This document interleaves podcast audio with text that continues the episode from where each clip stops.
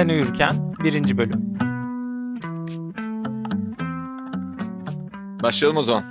Sen Uyurken'e hoş geldiniz. Ferhat abi merhaba nasılsın?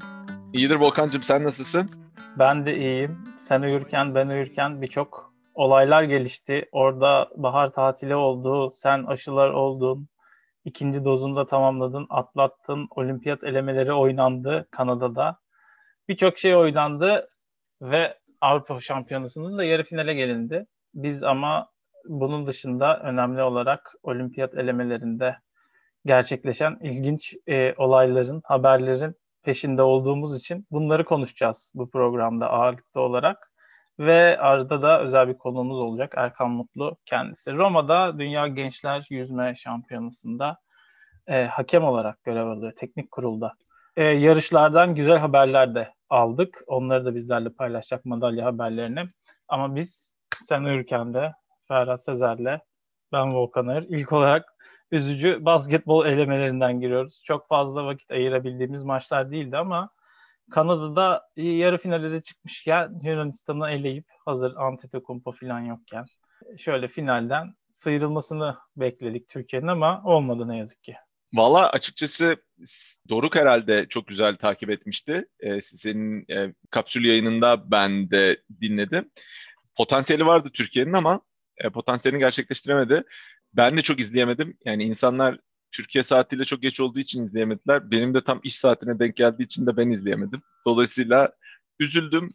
Çeşitli yorumlar var. Onları zaten izleyicilerin takdirine bırakıyoruz. Şunu söylemek istiyorum. Geçen ay işte Pride ayıydı ve çok dolu dolu geçti spor dünyasında da.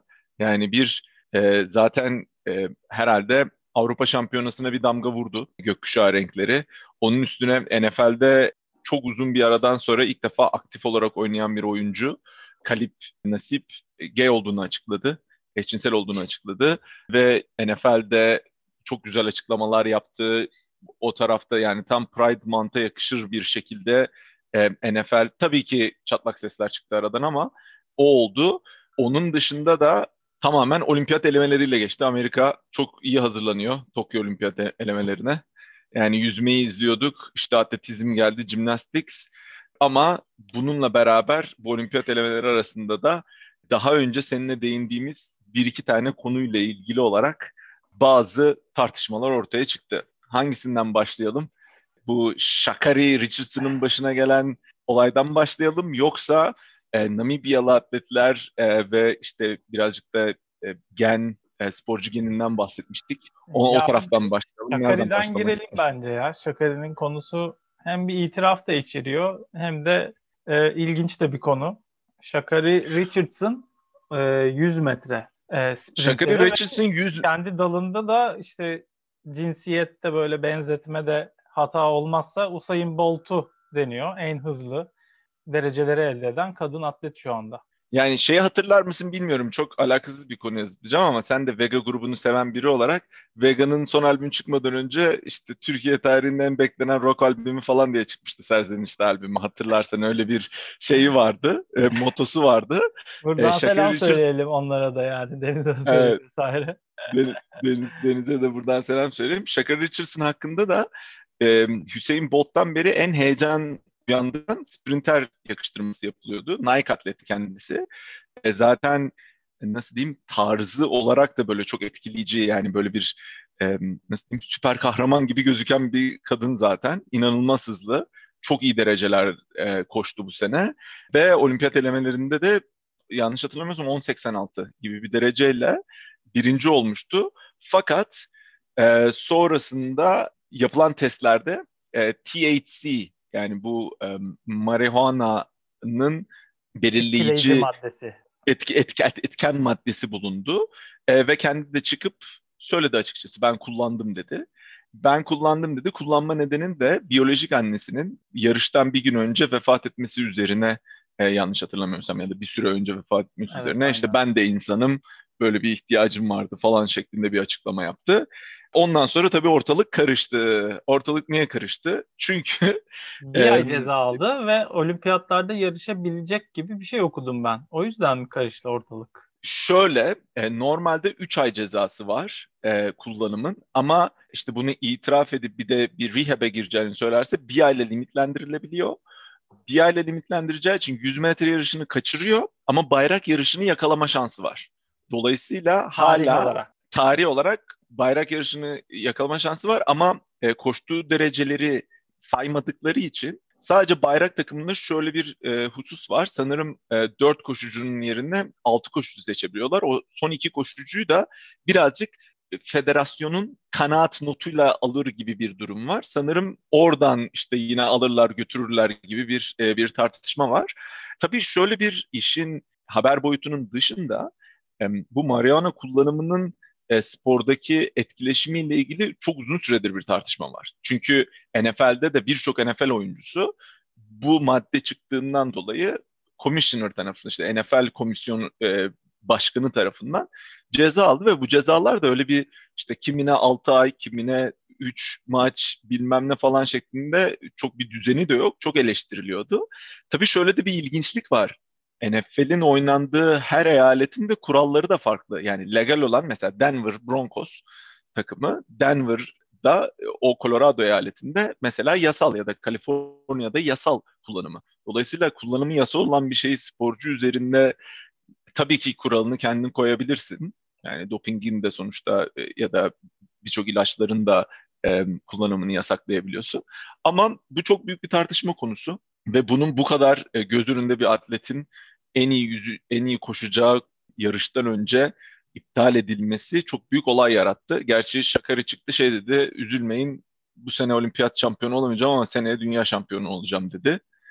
Böyle bir açıklama yaptı. Sen ne düşünüyorsun? Bu diğer Avrupa'da ya da başka sporlarda senin bildiğin bir marihuana kullanımının çünkü bunun özellikle bir dopinge yönelik ya da performans arttırıcı bir etkisi olduğu kanıtlanmış değil açıkçası. Sadece birazcık daha herhalde topluma örnek olmak, sporcu bunu yapmaz falan şeklinde bir yaklaşım var ama o da bana çok şey yapmıyor. Çünkü Zidane'ın Dünya Kupası'nda kafede sigara içerken fotoğrafları var. İşte Tom Brady maç sonrasında şampiyon olduktan sonra işte ayakta duramıyordu alkolden.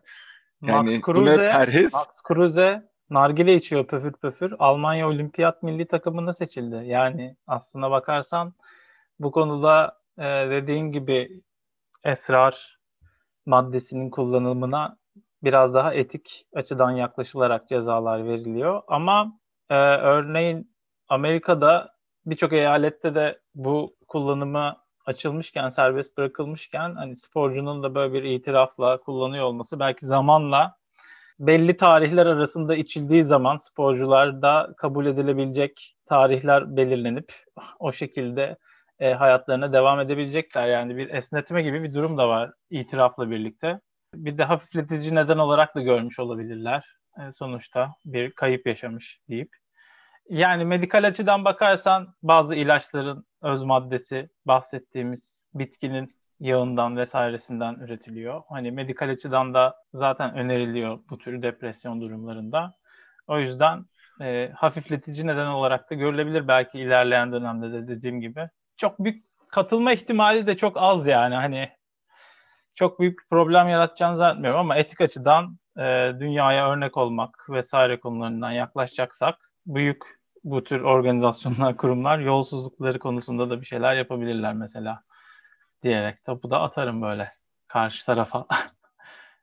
evet bir diğer atletizmdeki haber de iki tane Namibyalı atletin olimpiyatlara o, olimpiyatlara seçilmesinin evet. engellenmesi oldu. Ya yarışamayacakları ve e, nedeni de yeterince yani tabii Türkçe çevirince daha kötü duruyor da yeterin ya kadın ol kadın olma şartlarını karşılayamadıkları gibi böyle böyle saçma sapan bir Kadınlık şey var. Nedeni yapamadıkları için. nedeni açıkçası açıklama. biraz da e, hormonal bir şey aslında. Evet, Daha önce konuşmuştuk. Tabii. Yani XX kromozom eskiden kromozoma bakılıyordu kadın atlet olduğunda kromozom testi yapılıyordu. Ama sonra XY kadınların da yani kromozomsal olarak erkek kromozomuna benzeyip ama ona rağmen kadın atlet ve kadın olarak büyümüş ve yani fizyolojik olarak sadece kromozomda bir değişiklik olan atletlerin de ortaya çık olmasından dolayı o XX'ten vazgeçilmişti. Ee, sanırım biraz testosteron seviyelerine bakıyorlar. Ama orada da şöyle bir durum var. Bu iş şimdi bir şakari e, e, marihuana olayı ve bu testosteron olayı hepsi de Afrika Amerikalı siyahi atlet kadınlar. Bunların hepsi dönüp dolaşıp bir şekilde internet dünyasında kime bağlandı? Michael Phelps'e bağlandı. Benim Hayda. de yani ben ırkçılığa falan diyeceksin zannettim. Hani o Hayır zaten böyle kampanyalar falan. Michael Phelps'e nereden geldik? Zaten ırkçılığa bağlamak üzerinden Michael Phelps'e bağladılar gibi bir durum var aslında. Ha. Şöyle e, Michael Phelps'in biliyorsun bir fotoğrafı çıkmıştı. E, marihuana kullanırken böyle bonk ve bir fotoğrafı çıktı. Hiç test edilmemesine rağmen. 2008'den sonra mı? 2012'den sonra olması lazım. Yani en peak olduğu dönemde Mark, 2012'den sonra gömdüğü yıl. Evet. Ondan sonra çıktı. Hiç test edilmemesine rağmen 3 ay ceza verildi Michael Phelps'e. Bütün yarışmalardan e, men edildi 3 ay boyunca. E, tabii şimdi bu Shakari ile ilgili olarak bu bir ay ben gelince herkes işte Phelps ciğerlerinde daha ciğerlerinden üflemediği havalarla işte gitti yarıştı. E, işte bu kızcağızı böyle yapıyorsunuz falan filan şeklinde bir alan oluştu. Öbür taraftan da bir de Michael Phelps'in ilginç bir şekilde laktik asit birikimi vücutta normal atletlerden daha az. Yani işte Michael Phelps bu kadar şampiyonları kazandıktan sonra işte fizyolojisine bakıldığında şey diyorlar ya genetik olarak çok işte gifted, çok çok şanslı bir doğuştan atlet. Çünkü vücudu çok laktik asit tutmuyor falan Allah şeklinde. Vergisi, Allah vergisi. Aynen o şekilde yaklaşıyorlardı. E şimdi Michael Phelps olunca wow çok güzel atlet. E işte Namibyalı kadın atletler e, testosteron seviyeleri normalden yüksek oldukları için yarışmaya katılamıyorlar. O da tabii ki Phelps'e bağlandı. E, yani Phelps'in genetiği genetik de bizim genetiğimiz genetik değil mi diye. Bu arada tabii şöyle bir şey de var. Genetik bilimiyle ilgili olarak okuduğun kitaplarda araştırmalardan çıkan şöyle bir sonuç var. Dünyadaki en büyük gen çeşitliliği Afrika'da aslında. Yani bu ne demek? Bizim işte Homo sapiens ırkı, e, Homo sapiens cinsi diyeyim, cinsimiz Afrika'dan çıkıp dünyaya yayıldığı için ve genelde yayıldığında daha küçük gruplar işte Amerika'ya, işte Avrupa'ya falan gidiyor ama büyük çeşitlilik, biodiversity Afrika'da kalıyor. Dolayısıyla Afrika içerisindeki yani evet herkes siyahi, herkes yani görsel anlamda çok fazla birbirine yakın gibi gözükse de Afrika'daki gen çeşitliliği dünyadaki tüm gen çeşitliliğinden daha fazla bir şey. O yüzden aslında dünyanın en uzun, en kısa, işte en hızlı, en yavaş insanı falan hep Afrika kıtasından çıkıyor. E, dolayısıyla böyle bir Namibyalı atletlerin de bu tarz özelliklerinin çıkması Afrikalı olmaları çok şaşırtıcı değil aslında. Dolayısıyla bir diğer tartışma konusu da yine Phelps'e bağlanan Phelps'in laktik asit tutması az, e, testosteron seviyesi yüksek olan kadın sporcular neden eleniyor şeklinde. Olimpiyat öncesinde çok güzel böyle iki tane nur topu gibi debate'imizle beraber giriyoruz. Ya Usain Bolt'un da aşil tendonu siyahların daha işte kuvvetli olduğu için daha hızlı koştuğunu ileri sürüp onun işte fiziksel açıdan avantajlı olduğunu söyleyerek diskalifiye oldu olması gerektiğini de iddia edebiliriz. Böyle çeşitlilikten Michael Phelps'in laktik asit tutup tutmamasından bahsediyorsak ikisi benzer şeyler. Yani e, ne bileyim insan metabolizması herkese farklı çalışan bir şey yani bunun tartışmasını yapamayız. Ama tabii bunun üstüne bir de trans atletler konusu, gelecek. Evet, testosteron konusu daha karmaşıklaştırıyor yani olayı. Bir yandan yani hormonal destek almak gibi bir durum da e, işin içine karışabiliyor ve testosteron hormonu per- performans etkileyici bir şey. Belki buna istinaden biraz da bunu sınırlayabilmek için dediğim şey şöyle anlaşılmasın hani testosteron hormonu yüksek olan herkes doping yapıyordur falan gibi değil de yani doğal bir şekilde bu böyleyse bunu kanıtlayabiliyorsa bu sporcular bu sınırla muaf tutulmayabilir mesela. Çünkü doğuştan biyolojik olarak kadın olarak hayatına başlamış sporculardan bahsediyoruz. Caster Semenya gibi. O da büyük bir hı hı. tartışma konusu olmuştu. Onlarda ayrı bir uygulama yapılabilir ama performans arttırıcı sebeplerle işte hormonal bir değişim yaşanmışsa bu da başka şekilde kan testleriyle muhtemelen tespit edilebilir diye düşünüyorum. Ama işte bunun ayırdığını yapmak tabii ki çok zor. O yüzden de böyle bir kural uygulanıyor şu anda. Benim sadece hani geçen programda da değindiğimiz Laurel Hubbard'ın Yeni Zelandalı haltercinin vakası. Orada Hollandalı ya da Belçikalıydı başka bir haltercinin itirazını biraz katılıyorum yani bu konuda tartışma başlıklarından biri olarak. Yani hayatının 35-40 yılını erkek vücudunda sporcu olarak devam ettirmiş birinin cinsiyet değiştirme operasyonundan sonra kadınlarda yarışması bana biraz enteresan geliyor. Ya bu tabii yani artık bir de spor dünyasında hep hep konuştuğumuz şey çok büyük paraların döndüğü bir şey. Yani bunun hangi sporcuları neye nasıl iteceği yani önümüzde olimpiyat komitesi ve spor dünyasının yani genetik bilimiyle, genetik bilimcilerle oturup böyle bir genetik etik spor üçgeninde e, bazı kararlar alıp bunları e, değişik e, nasıl diyeyim her görüşten e, sporcuyla ve antrenörle oturup tartışıp yeni bir düzleme gelmesi lazım. Yani 70 küsür yaşındaki yöneticilerin olimpiyat komitesi, federasyonlarda olmalarıyla bu iş çok yani sadece ta, bağırıltı, gürültüyle geçecek.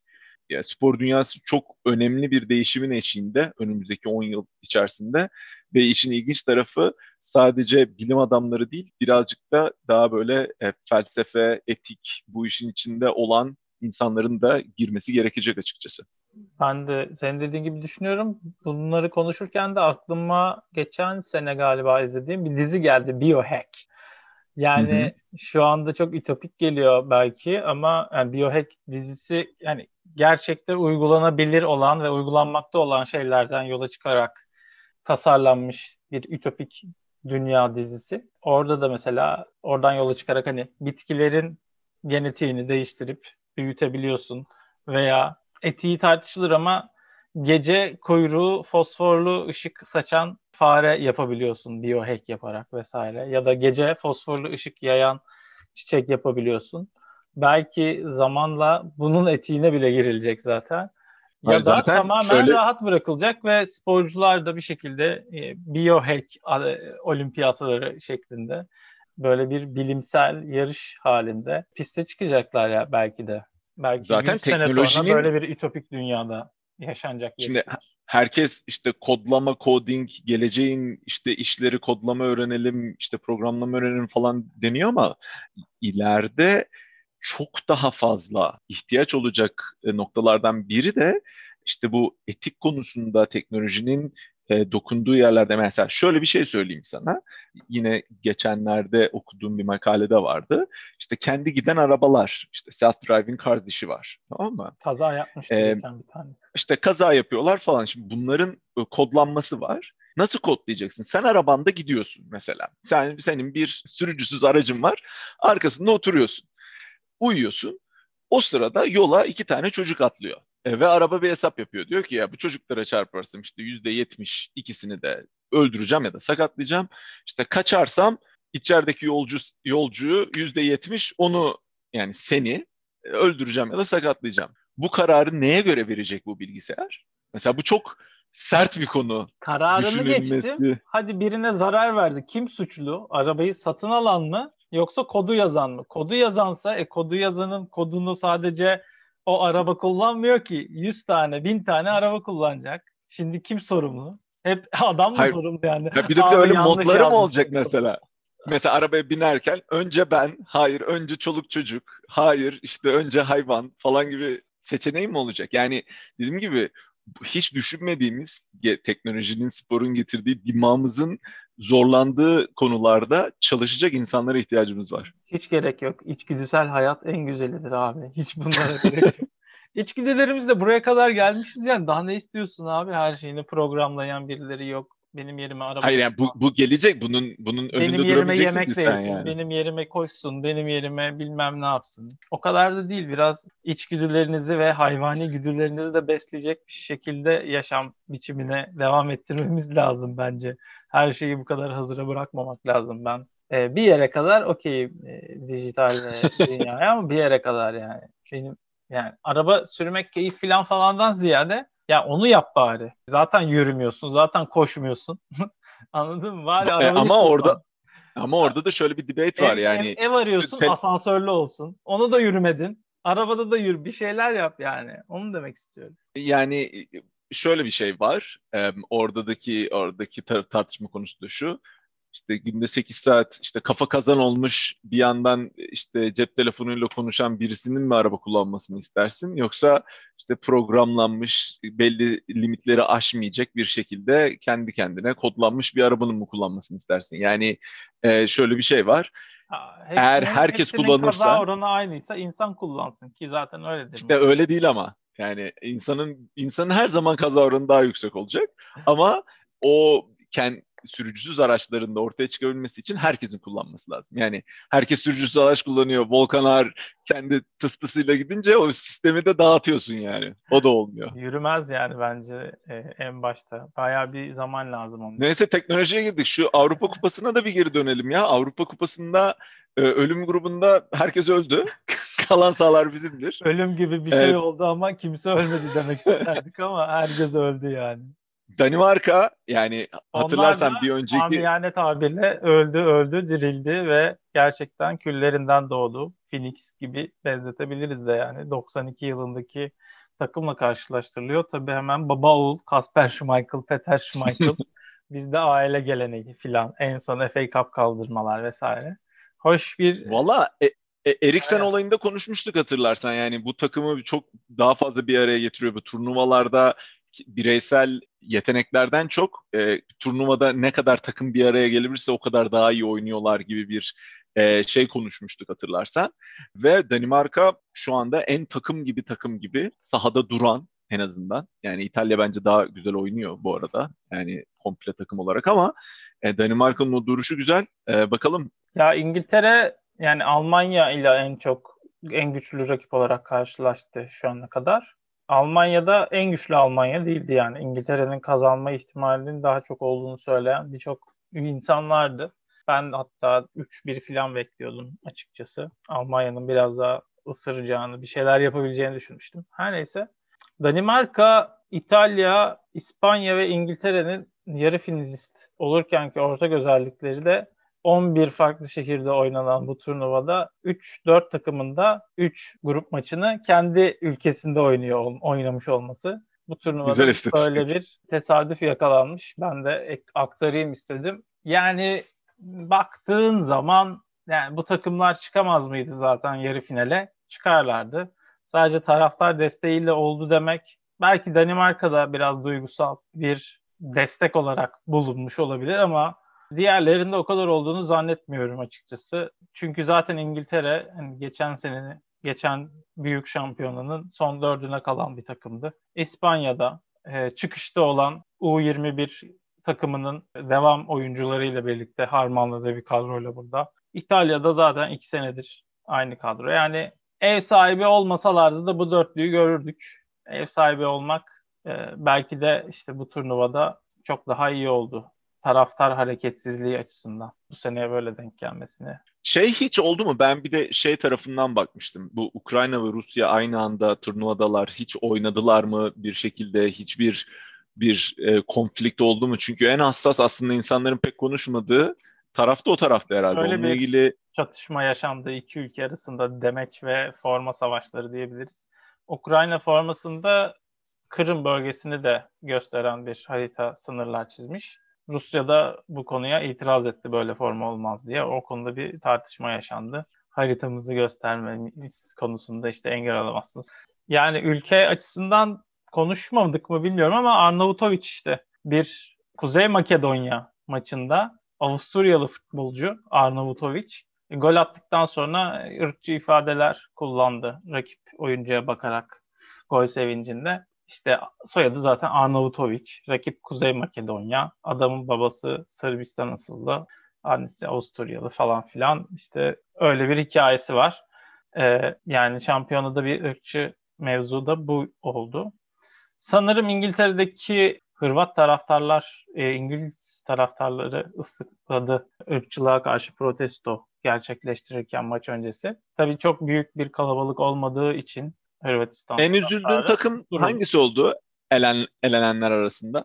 Ya ben Belçika'ya yaşadığı talihsizliklerden dolayı elendiğini düşündüğüm için üzüldüm. Yani ben Hırvatistan'a daha fazlasını ya. hak ediyordu. Yani Hırvatistan'ın evet İspanya'ya karşı oynadığı o mücadele güzeldi ama devamını getiremediler. Burada şunu şunu şöyle bir şey vardı yani De Bruyne sakat sakat oynadı. Eden Hazard sakattı turnuvanın birçok iki maçında. En önemli maçında da oynayamadı. E, Lukaku biraz yalnız kaldı. Defansta sallanınca İtalya karşısında iki tane üç tane güzel pozisyon bulmalarına karşın bitiremediler. İşte Jeremy Doku yetmedi. Orta sahadaki iki oyuncu kayboldu biraz. Axel Witsel ve Tillemans çıkamadılar vesaire. Yani o, o, orada işte Eden Hazard olsaydı De Bruyne'nin yanında sağlam bir Eden Hazard gününde bir De Bruyne ile birlikte çıksaydı Belçika bu turnuvayı şampiyon bitirirdi. Çok net söylüyorum ben. Ee, ama talihsizlikleri bu oldu. Bu yüzden de Martinez, Roberto Martinez hocamız. Bu Belçika eskinin eskinin Hollanda'sı gibi oldu. Yani herkesin favorisi ama çok başarılı olamayan. Ya evet yani bu takım renkleri de hani, benziyor. Hem o renklerden falan filan başka da Belçika'nın hep bir tat bırakmışlığı vardır böyle bir 80 evet, evet. Dünya 86 Dünya Kupası'nda vesairede. Şeydir aslında bir de bu takımın gelişimini dünya futbolunda hep beraber takip ettik, izledik. Dünyanın en iyi futbolcuları oldular Avrupa'da. Yani kıtanın en önde golcüsü Lukaku şu an. De Bruyne Messi olmasaydı iki sene, üç sene üst üste belki son birkaç senede seçilirdi yine. İşte Eden Hazard e, gayet Real Madrid'e yükselecek kadar sakatlığı dışında performans göstermişti. Hepsi böyle kupalar da kazanıyorlardı. Hakeza diğer oyuncular da öyle. Ama bu turnuvada hepsi sağlam gelemediler. Ben o yüzden üzüldüm. Bir de yani Aa, beni... gelişimini hep beraber izledik bu takımın. Zirvelerini Dünya Kupası üçüncülüğüyle yapabildiler. Belki seneye son bir kurşun atarlar Dünya Kupası'nda. Belki. Benim etkilendiğim aslında 2-3 isim oldu turnuvadan. Şöyle mesela biri Modric. Modric'ten mi etkileniyorsun? Zaten etkilenmeyecek adam mı falan gibi bir yaklaşım olabilir ama yani şu açıdan bakmak lazım. Yani Modric e, kendini kanıtlamış. E, yani böyle herhangi bir şekilde kendini ispat etmek zorunda olmayan, ona rağmen bu turnuvada inanılmaz bir liderlik yaptı takımına. Yani aldı buralara kadar resmen kendi getirdi. Öbür taraftan işte Cristiano Ronaldo keza aynı şekilde. Bale aynı şekilde. Yani bu dünyaya mal olmuş bu kadar ünlü topçuların, e, ünlü sporcuların bu kadar ülkelerini çekebilmeleri ve yani bu kadar fedakarlık göstermeleri çok fazla takdirimi kazandı ki kendi milli takımımızın yaptığı yapmadığı performansı gördükçe e, bence bu herkesin ders çıkarması gereken bir şey. Yani adam Cristiano Ronaldo sağ ayağıyla 500 gol, sol ayağıyla 300 gol, kafasıyla 200 gol atmış adam yani. Adamı 3'e böl, 3 tane farklı iyi oyuncu çıkıyor yani biz. Hatta şey şeyden bahsederler işte Tom Brady'den bahsederler NFL'de yani adam o kadar fazla yüzük ve şampiyonluk oldu ki kariyerini 3'e böl 3 tane Hall of Fame kariyer adam çıkar gibi. Cristiano Ronaldo'yu da yani adamın kariyerini her ligde oynadığı, farklı ligde oynadığı kariyeri kariyerden böyle çok başarılı bir şey çıkar. Adam hepsini yaptı.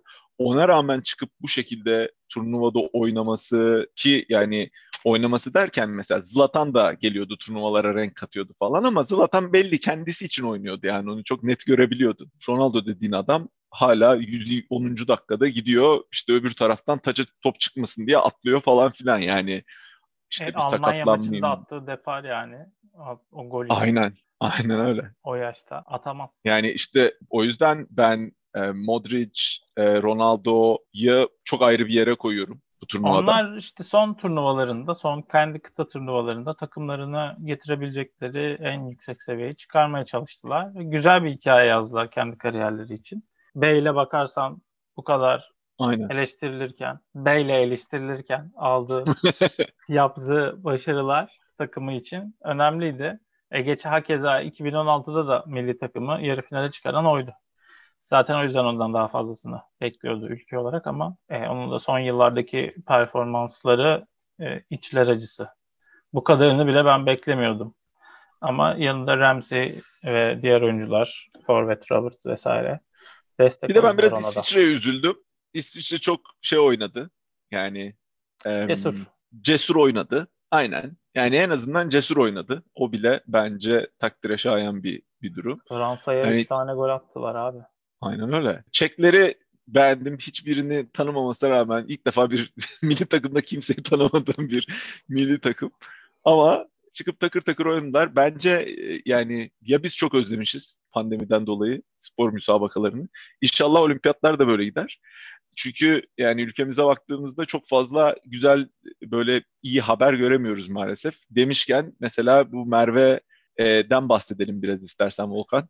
Şu geçen hafta çıktı herhalde handbolcu. Evet aslında küçük bir röportaj DHA'nın yaptığı handbolcu 13 yaşında Merve Akpınar. E, röportajda hani handbol oynamasından bahsediyor ve handbol oynamasından önce aldığı eleştirilerden, yorumlardan, oynamasına engel olan e, aslında mahalle baskısından bahsediyor biraz da. Şöyle dile getiriyor işte ben oynamak istiyorum ama e, maçlara çıkarken tişörtümde oran görünür, buran görünür diye beni engelliyorlar. İşte erkek sporu bu vesaire diyorlar ama ben bu sporu yapmaya devam edeceğim ve kendimden küçük kız çocuklarının bu spordaki bu kaderini değiştireceğim diye bir cümlesi var. En Senede 2021 bu arada evet, unutmayalım en, belki en yani cümlesi de bu aslında. yani çok fazla bu tür olayın yaşandığını hepimiz duymuşuzdur, duyuyoruzdur. Hepimiz de kendi beden eğitimi derslerimizi hatırlasak bile böyle çeşitli yorumların gelmiş olabileceğini tahmin ederiz yani gelmiştir. 13 yaşında Merve'nin Şanlıurfa'dan böyle bir serzenişse ve isyanda bulunması e, daha sonra da e, hem haber kanallarında hem spor haberleri üretmeyen e, haber kanallarında da örneğin işte en son Nevşin Mengü bu tür şeyleri çok paylaşır. Onda bile paylaşıldı e, bu serzeniş. Daha sonra da e, Bakan Kasapoğlu hemen işte ziyarete davet etmiş kendisini galiba. Bir görüşmeleri olacakmış. E, bu serzenişten önce aslında bu olayların devam etmemesi e, için bir şeyler yapıldığını görüyor olmamız lazımdı tabii. Ama olmadığını gördüğümüzü söyleyebiliriz. Bu konuda bir zihinsel değişim yaşanmamış e, genç yaş yani... gruplarında. Artık gazetelerde her yerde sporcu kadınların başarıları bu kadar öndeyken, spor yapan kadınlar da bu kadar başarılı olabiliyorken genç kızların bunları örnek alması çok doğal. Bu konuda cesur olması da çok doğal. E, bu konuda ailelerin de bu olaya doğal olarak bakmasını beklemek bizim de doğal bir hakkımız gibi duruyor. Yani onların da beklemesini e, talep ediyoruz açıkçası ve bu değişiminde e, Merve'nin 13 yaşındaki bir kız çocuğunun serzenişinde bulabileceklerini düşünüyorum. Yani kızcağız sadece spor yapmak istiyor, handball oynamak istiyor. Ama yok işte tişörtün yani, açılır vesaire gibi bir baskıyla karşılaşıyor. Şöyle söyleyeyim, Boğaziçi Spor Ödüllerinden konuşmuştuk. Bundan 3 sene önce yanlış hatırlamıyorsam, 3, 3 seneden fazla 3 senedir ben Kanada'da yaşadığıma göre ya 4 ya 5 sene önce e, Boğaziçi Spor Ödülleri'ne e, Mardin'deki bir lisenin e, kız basket takımı e, gelmişti. Türkiye üçüncüsü olmuşlardı. Mardin e, Kız Meslek galiba bir lisesi. E, ortaokul takımı galiba. Tam hatırlamıyorum. E, lisenin ismini buluruz. E, Türkiye üçüncüsü oldular ve kapalı sahada çalışmadılar tüm sene boyunca. E, ve bunu yaratan aslında sadece beden eğitimi öğretmenleri. E, kızlardan bir basket takımı kuruyor. Onları biz Boğaziçi Üniversitesi'ne davet etmiştik spor ödülleri çerçevesinde. Yani o olay olsun, Merve'nin olayı olsun aslında Türkiye'de o kadar çok kadın sporcular kadın zaten kadınların iş gücüne alınmasında da sıkıntı var. Yani o orayı o, o ayrı bir şey konusu ama yani ülke nüfusunun yarısını bu kadar verimsiz kullanabilen, bunun üzerine çalışmayan e, ve tüm bunlara rağmen hala İstanbul Sözleşmesi'nden de çıkmaya çalışan bir e, yönetim var maalesef. E, çünkü şöyle bir gerçek var. Ben yanlış hatırlamıyorsam 2000 ilk 2000 yılında değil 2004 yılında çünkü 2000 yılında ben üniversiteye girmiştim. O zaman zaten Türkiye'nin 2000 olimpiyatlarını alamayacağı kesinleşmişti. 2004 olimpiyatları ya da 2008 olimpiyatlarında İstanbul tekrar adayken e, olimpiyat komitesinde çalışan Boğaziçi Üniversitesi'nden öğretmenlerimiz vardı olimpiyat komitesinde yani olimpiyatı İstanbul'a almak için tabii ki biz o zaman şey diyorduk işte şöyle statlar kuracağız, böyle bunlar yapacağız falan ama Olimpiyat Komitesi'nin yani Uluslararası Olimpiyat Komitesi'nin baktığı şey şuydu aslında. Kaç tane kadın lisanslı handbolcum var? Kaç tane lisanslı kadın e, voleybolda gerçi çok vardır belki voleybol, daha bir voleybol ülkesi olduğu için ama işte atletizmde kaç tane kadın işte disk atıcım var lisanslı? Ve bunlar 80 milyon ülkede yani dört basamaklı rakamlara yeni yeni ulaşabilen sayılar ol, olunca şimdi ben bir spor ülkesiyim bu sporu burada yapacağım diyerek o olimpiyatı alamıyorsunuz sadece yaptığınız işte havuzdu işte zaten gördük kış olimpiyatlarını aldık ne oldu işte o kuleler yıkıldı bitti gitti. E, dolayısıyla birazcık spor mantalitesinin oluşması lazım. E, ve yani 2021 yılında e, Merve'nin bu serzenişi aslında çok nasıl diyeyim üzücü ve üstüne konuşulması gereken bir şey. E, gerçi kadın e, handball milli takımı güzel bir video yayınlamış herhalde yanındayız mesajı vermiş. Yani öbür taraftan da şöyle bir haber var. E, şöyle söyleyeyim. Sadece olimpiyat hedefini gerçekleştirebilmek için heptatlet Lindsay Flash 18 haftalık hamile olmasına rağmen olimpiyat elemelerine katıldı. Olimpiyat barajını geçemedi ama en azından hayalini gerçekleştirmiş oldu. E, bunun üstüne zaten e, olimpiyata katılan e, kadınlarla ilgili olarak da olimpiyat komitesinin yine e, maalesef yanlış bir kararı vardı. E, birazcık pandemiden dolayı limitli katılım olduğu için sporcuların sadece kendilerinin katılabileceği, yakın ailelerinin katılamayacağı, e, çünkü pandemi koşulları nedeniyle bunun engellendiğiyle ilgili haberler vardı. Bundan etkilenen tabii kadın sporcular var. Çocuklarını emziren, yeni anne olmuş. E, bir tanesi de Kanadalı bir sporcuydu. Böyle bir video yayınladı. Dedi yani ben şimdi bu çocuğu bırakıp olimpiyata mı gideyim, çocuğuma mı bakayım falan şeklinde.